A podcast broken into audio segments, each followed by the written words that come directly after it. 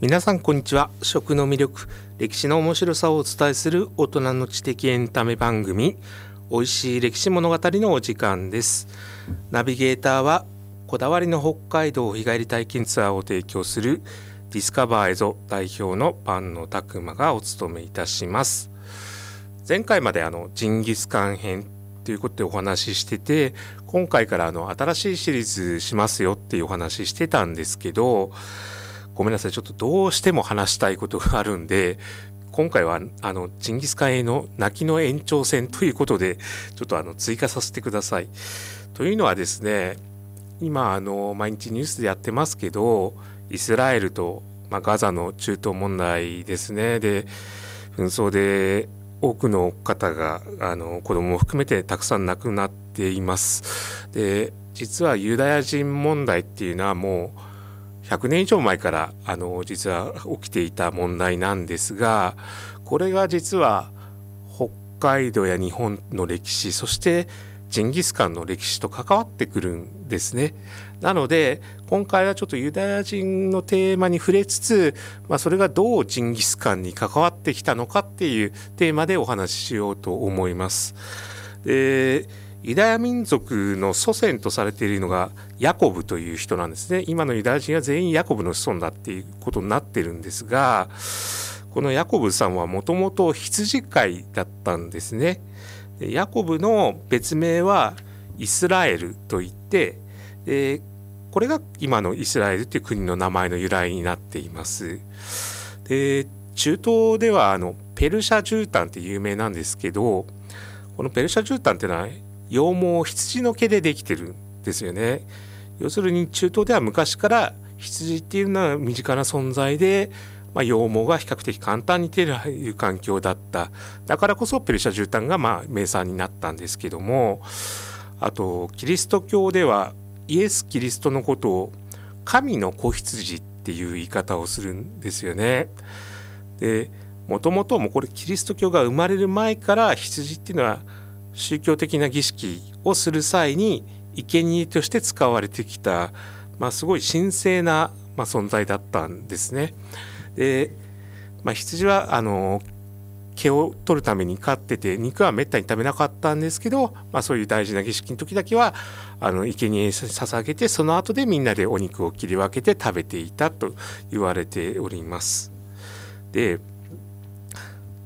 ティーブン・スピルバーグ監督の「シンドラーのリスト」っていう映画が、まあ、だいぶ前にあの公開されたんですけどもこれはあの第二次世界大戦中のナチスドイツの虐殺から1200人のユダヤ人を救ったドイツ人実業家のオスカー・シンドラーをテーマにした映画で、まあ、アカデミー賞で 7, 部門で受賞されている、まあ、名作なんですよね。で一方で日本にも実は東洋のシンドラという形で言われている方が2人います。で1人はあの外交官で当時リトアニアの日本国総領事館に赴任していた杉原千畝さん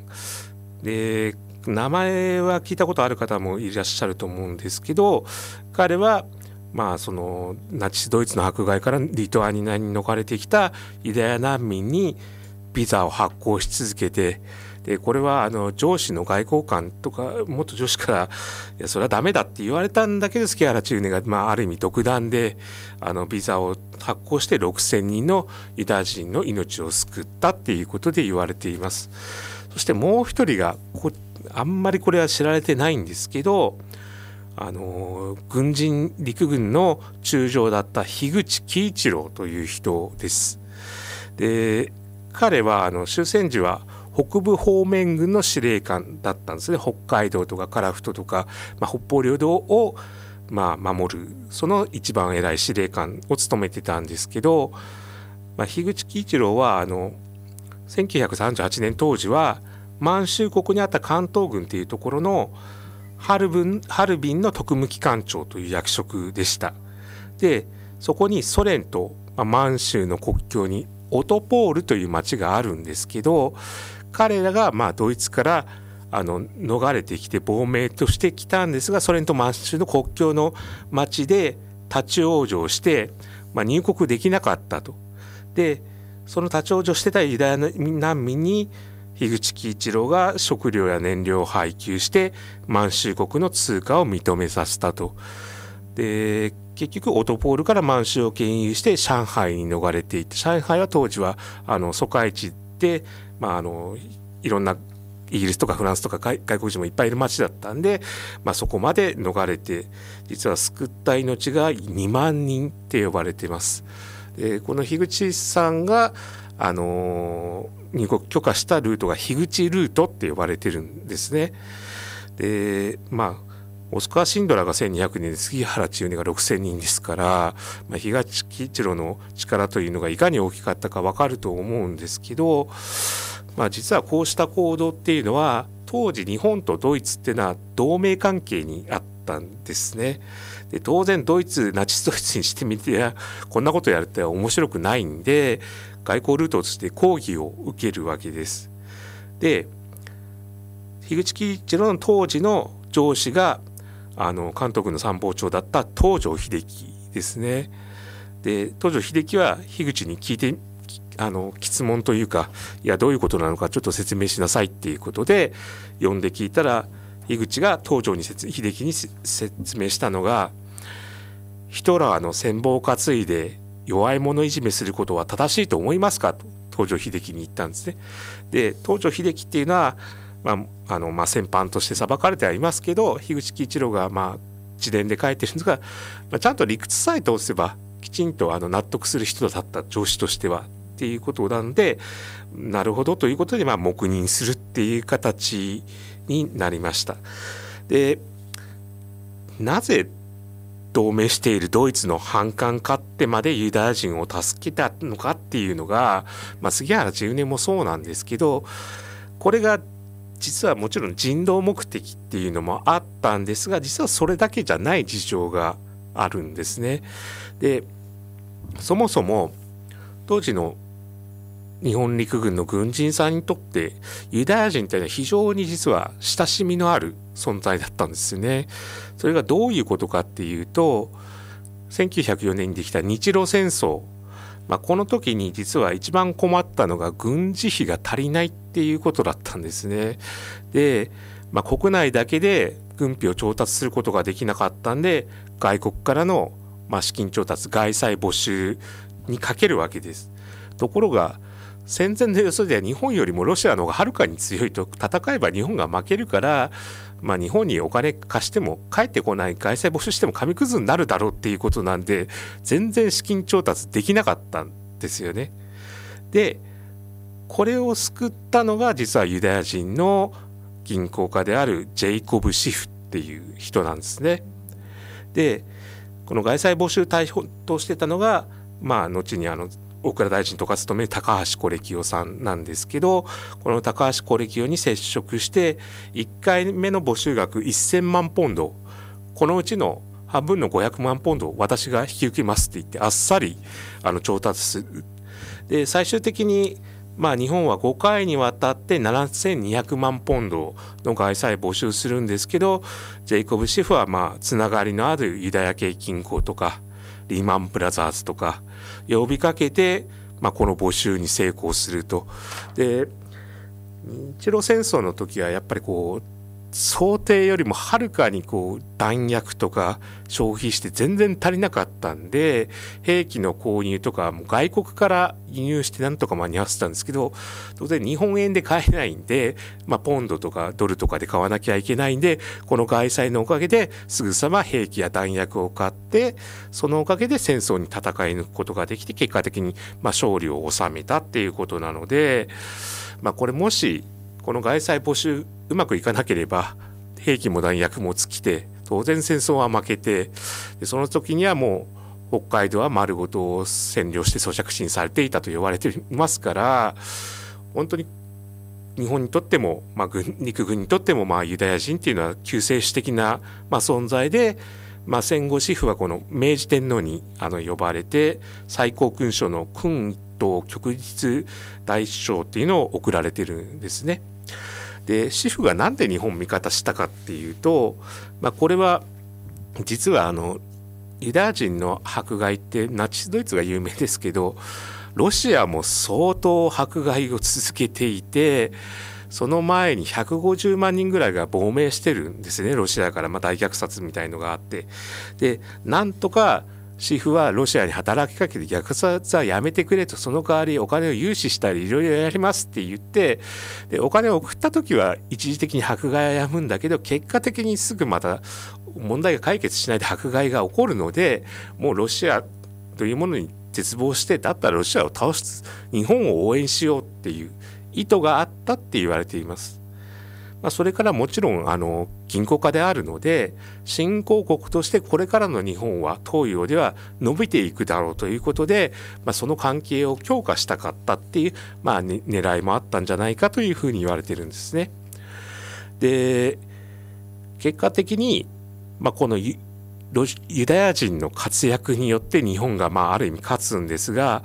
これがあの戦後ユダヤ人陰謀論って今でもあるんですけどなんか実は世界っていうのはユダヤ人のエリートが握っていて彼らが動かしてるんだみたいな、まあ、そういう陰謀論ができてある意味迫害がさらに進んでいくっていうのが、まあ、起きてしまうんですよね。でドイツで迫害が進んでで、まあ、特にナチスドイツが誕生してからはさらに加速していった時に、まあ、彼らはいろんなところに亡命したりドイツにある資産を移動していくわけなんですけどじゃあその資産をどこに投資するかっていうことなんですね。で実はそれを狙ってたのが当時の満州にいた日本人ですね。で満州はあの、まあ、日本がこう植民地化みたいな傀儡国家としていたので、まあ、そこに満蒙は日本の生命線っていうのがよく当時使われていたスローガンなんですけど満蒙っていうのは満州と蒙古モンゴルですね。でここに鉄鋼業とか鉄道酪農綿養業など多額の投資が必要だったと。で一方でユダヤ人っていうのがちょうど投資先を探していたと。だったらユダヤ人と仲良くして満州に投資してもらおうっていう計画が通称フグ計画っていう名前なんですよね。フグって変な名前だなって思うと思うんですけど、まあ、フグは当然高級食材として人気もあって料亭とかで出されてはいますけど一方で毒もある取り扱いが非常に難しい。ユダヤ人を取り入れることで資本をが欲しいっていううまみもあるけども結果的に満州の、まあ、コントロールがうまくいかなくなるんじゃないかみたいなリスクもあるっていうのにこのフグっていうネーミングの、まあ、微妙さっていうのがあるんじゃないのかなと思うんですけどまあ日本人関東軍としての狙いとしてはやはりユダヤ人として一方で仲良くしたいっていう。だけど、まあ、ドイツとも手手も組んでいるっていう。どっちともまああのいい顔したいっていうのがあったのが、まあ、結局この辺の、うんまあ、関係性になってくるのかなと思うんですけど結果的にあのその後外務大臣に松岡洋介がついて、まあ、三国同盟日本ドイツイタリア結んだことでで満州も国際的な承認が得られないんで国連から日本が脱退するっていうことで、まあ、日本が孤立化してこのユダヤ人とかアメリカ人と組んで資本を入れるっていう構想は頓挫してしまって、まあ、世界的にはちょっと孤立化して太平洋損失としてアメリカと戦っていくっていうのが日本が歩む道なんですけどまあ結果論になりますけどもしこの時ドイツではなくてアメリカと手を組んでユダヤ人資本を取り入れるっていうふうにしていたら全く違う未来になっていたのかもしれなかったということなんですね。で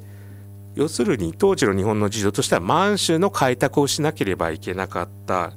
でそれには実践的な開拓の指導者経験もある人が必要だということで、まあ、北海道でそういう適任者がいないかって探すんですけどそれが昭和9年に札幌の月寒で八甲学園っていう実践的な農業専門学校を作った創立者の栗林元次郎という人なんですね。でこれ札幌の人は分かると思うんですけど八甲学園と北部方面宮今月サップ郷土資料館っていう建物になってるんですけどどっちも月寒にあるんで距離的にはもう1キロぐらいしか離れてないごく近所なんですよね。なので、まあ、この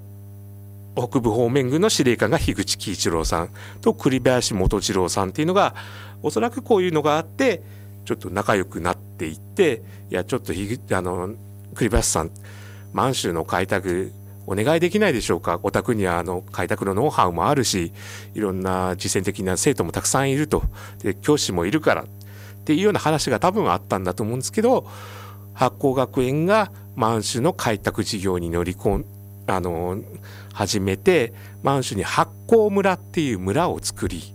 そこにあのいろんなトラクターとか近代的な設備を導入して酪農綿養を始めていくっていう関係になっていくんですね。でちなみに八甲学園っていう名前なんですけど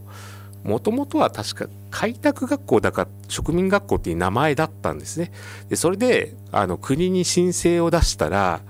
この名前がちょっとあんまパッとしないと 当時のあの偉い人からもう一個もうちょっとちゃんとした名前なんか選んでこいってって言われてまあちょっと付き合いのある神宮に行ってこういうことを言われたんでいい名前つけてくださいって言ったらその人が発行一遊っていう言葉から発行学園ってなったんですけど発行一遊っていう言葉ってどういう意味あるかっていうともともと「日本書紀」っていうものに書いている「雨の下を覆いて家にせん」っていう。要は人種や民族や宗教とか関係なく世界がみんなが一つの家に平和に暮らすんですよっていう理念なんですよね。でこれは戦前の日本人に共通していた世界観でだからまあユダヤ人を保護したっていうことにもつながるし、まあ、さらに大東亜戦争を起こす思想的な建前、まあ、あの白人とかからの支配を逃れて それぞれ独立しましょうっていう理念に利用されて結果的には日本の植民地化を進めていったっていうことなので、まあ、戦後はこの発行一遊って言葉がまあある意味、まあ、今でもそうだと思うんですけどどっちかというとタブー視されていてで GHQ からこの発行学園の名前を使うなっていうことで月寒学院に変えられたんですよね。まあでも別に栗林元城が選んだわけじゃないんでそれで結局今は発行学園に戻していてったっていうことなんですけどでこういう形で栗林元次郎さんは片方では札幌で発酵学園を経営しつつ満州にも行って発酵村の開拓もやるって満州と札幌を行き来するような生活をしていたんですがこの時に実は何個もジンギスカン鍋を持ち帰ってきてる満州から。で、まあ、発酵学園で、まあ、ジンギスカンっていうのを始めるんですけどさっきも言ったように、まあ、軍のお偉いさん、樋口喜一郎なんては司令官なわけですから、偉い中将大将クラスが、まあ、視察に来るわけです、発行学園に。でそうすると、当然、接待には、あの、料理がつきものだっていうことで、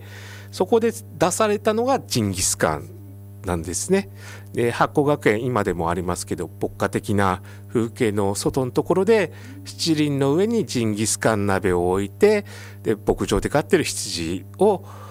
あの締めてその新鮮な肉を出してジンギスカンパーティーを出したっていうのが一応札幌で一番最初のジンギスカンパーティーがこの八甲学園で行われたと言われています。で実はこの箱学園のパトロンがある意味陸軍で資金援助もしてたんですが戦後になると当然軍は解体されてパトロンがいなくなるんで箱学園は経済的に困窮していく。そこで会員制の月サップジンギスカンクラブっていうのを出してここであのジンギスカンを出したとこから、まあ、札幌のジンギスカンが広がっていってまあ、特にそれが後付けで生で焼いて、まあ、新鮮な羊牧場で飼ってる羊出してたのに臭みがないんで事前にタレに漬け込む必要がなかったんで生で焼いた肉に後付けでタレをつけるっていう後付けスタイルっていうのが、まあ、広まったっていうふうに言われてるんですね。で樋口喜一郎さんなんですがまあ、戦後実は栗林元次郎さんとも、まあ、熱い友情があってでこの2人に共通してた趣味としてどっちも馬が好きなんですよね。であの発酵学園の栗林記念館っていうところに行くとですね馬の銅像がめちゃくちゃたくさんあるちっちゃいものから大きなものまで何十個ってあるぐらい馬が大好きなんですが樋口さんはあの司令官なんであの連来っていう相馬を飼ってたんですけど当然軍がなくなるとその自分の馬って飼えないから手放すことなんですがそれを引き取ったのが栗林元次郎さんなんですね。で学園で引き取ってたんですが戦後 GHQ 主催の競馬レースが行われることになってこの連来を出場させたところ、まあ、見事優勝したと。そして栗林元次郎は優勝賞金持って、まあ、戦後困窮してた樋口喜一郎にこれを受け取ってくださいって渡そうとするんですが樋口喜一郎それはいけただけませんと誇示するんですけど栗林元次郎はいやあのこの連来の馬は樋口閣下の受けた恩返しするために一生懸命頑張ったんです。その馬の気持ちを汲んでくださいって言って、まあ、受け取ったっていうエピソードが残ってるんでまあいい話だなとは思うんですけどこの樋口喜一郎はですねまああの晩年亡くなる時にもう当時はまあ冷戦で大きな戦争はなかったので知人から「いやこれからもう戦争なんて起きないですよね」と言われたんだけどその晩年いや決してそんなことはないと。中東あたりは特に危ないと言い残して、まあ、1970年に亡くなったんですがまあユダヤ人とかいろんな問題と関わってたからこそやっぱりその難しさっていうのを誰よりも知ってたんじゃないのかなっていうのを今になってみればちょっとこの言葉の重みというのを感じるわけなんですけどもまあジンギスカンというまあ北海道を代表するソウルフードその裏側には実は中国満州ユダヤ人など、まあ、いろんな非常にグローバルで、まあ、奥深いストーリーがあるんだなと今の中東問題にもつながるっていうことなので、まあ、なかなか難しい問題ですけどももう100年以上前から今につながってる問題なので、まあ、まずは歴史を知って関心を持ち続けることが、ま、大事なんじゃないのかなと思います。というわけで今回で本当にジンギスカン編終わりで次から新しいテーマでやりたいと思います。今回もありがとうございました。